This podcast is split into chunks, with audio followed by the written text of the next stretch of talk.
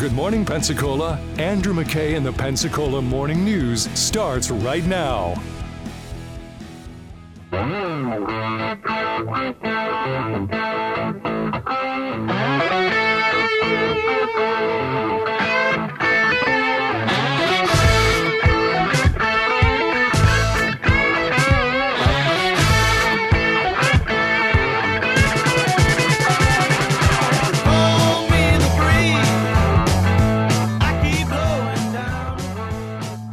Good morning, 811 here on News Radio 92.3. I'm Andrew McKay, and joining us now, as she does every Thursday at about this time, is Lisa Newell, the publisher of the Gulf Breeze News. Hey, Lisa, welcome back.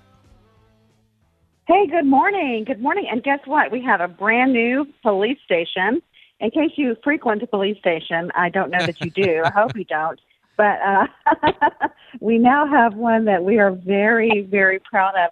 The uh, the old one, as you may recall, was more like a home. It was like it was like a three bedroom home that was, you know, served this community for a very long time, but it just wasn't feasible. There was just people were on top of each other. There was nowhere to put anything. Um, so they ended up taking the parking lot that they they used to use for the for that police station and building the new station there. And they had the ribbon cutting and the dedication and everything on uh, Thursday. Oh, so was it? No, it was Tuesday. And what a beautiful um, uh, addition to the to the community because it also has the billing for utility billing, which used to be in, inside City Hall Oh, okay. over there on Shoreline Drive. So now if you have to pay your utility bill, you can walk in. They have a big atrium. It's beautiful. And if you have any work to do, you know, visiting the police station or anything, right there, super nice, super nice.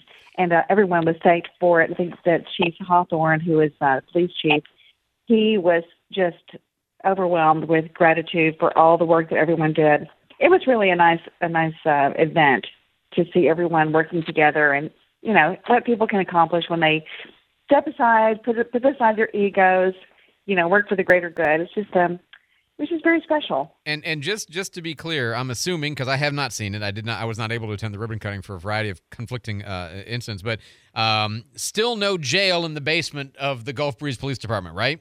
Still got to go to county. That's right. There is there is. You're going to go straight to Milton if you get arrested. there's no holding cell there.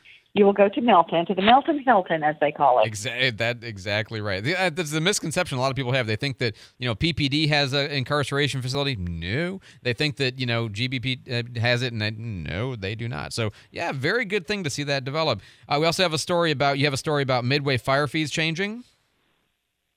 Yeah, so Midway Fire uh, was kind of surprised when they went to the the uh, right before the legislative delegation. They found out that Senator Broxson had introduced a bill that would change the method for collecting fire fees. Right now, it's based on ad valorem or property value, and it would change it to square footage. It would also mean that people who were below the minimum would start paying. There would be no no one would be exempt. So no uh, senior citizens who were income qualified would be exempt no disabled veterans would be exempt.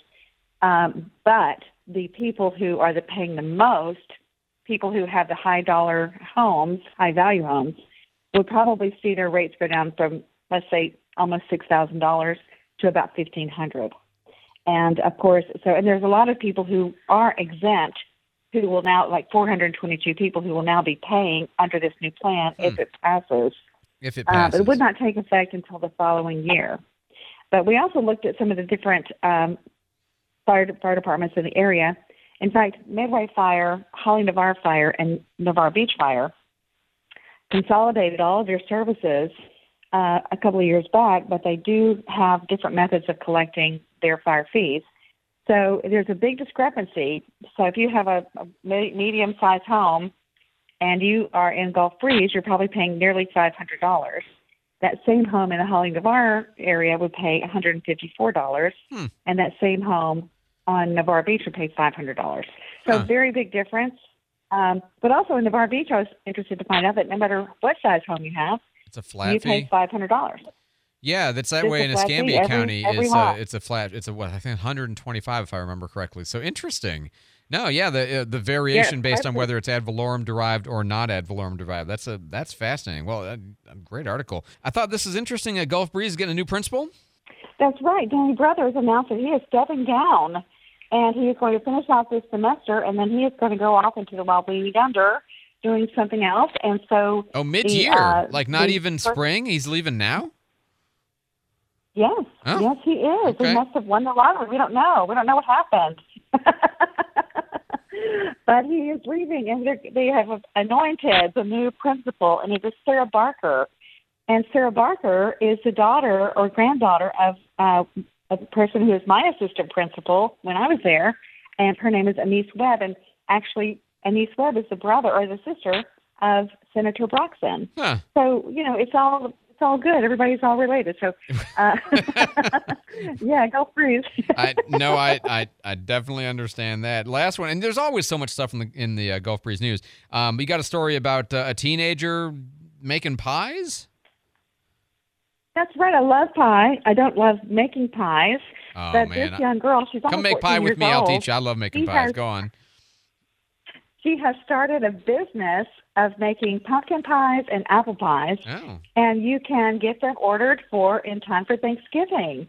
And she's a so 14 years old. She moved here a year ago What? from Missouri, and we have an article about her. I just tried the link on Facebook though, and I did not find her Facebook page, so we're going to have to update that. So just be, beware. Okay. be cool on that. Oh man, I love I We'll love when kids our- are entrepreneurs. That's page. that's so cool. Yes. Well, you have all kinds of other wonderful. stuff. The the Christmas tree lot is opening soon. Um, the Thanksgiving issue uh, deadlines um, uh, and Splash magazine. That's all that stuff. Uh, the the senior expo at the rec center coming up Friday. I mean, this is why you get the paper because there's so much stuff beyond just the couple of things that Lisa and I have enough time to talk about on the radio. Lisa Newell, Gulf Breeze News publisher. Uh, thank you so much for the time. We'll talk to you again next Thursday.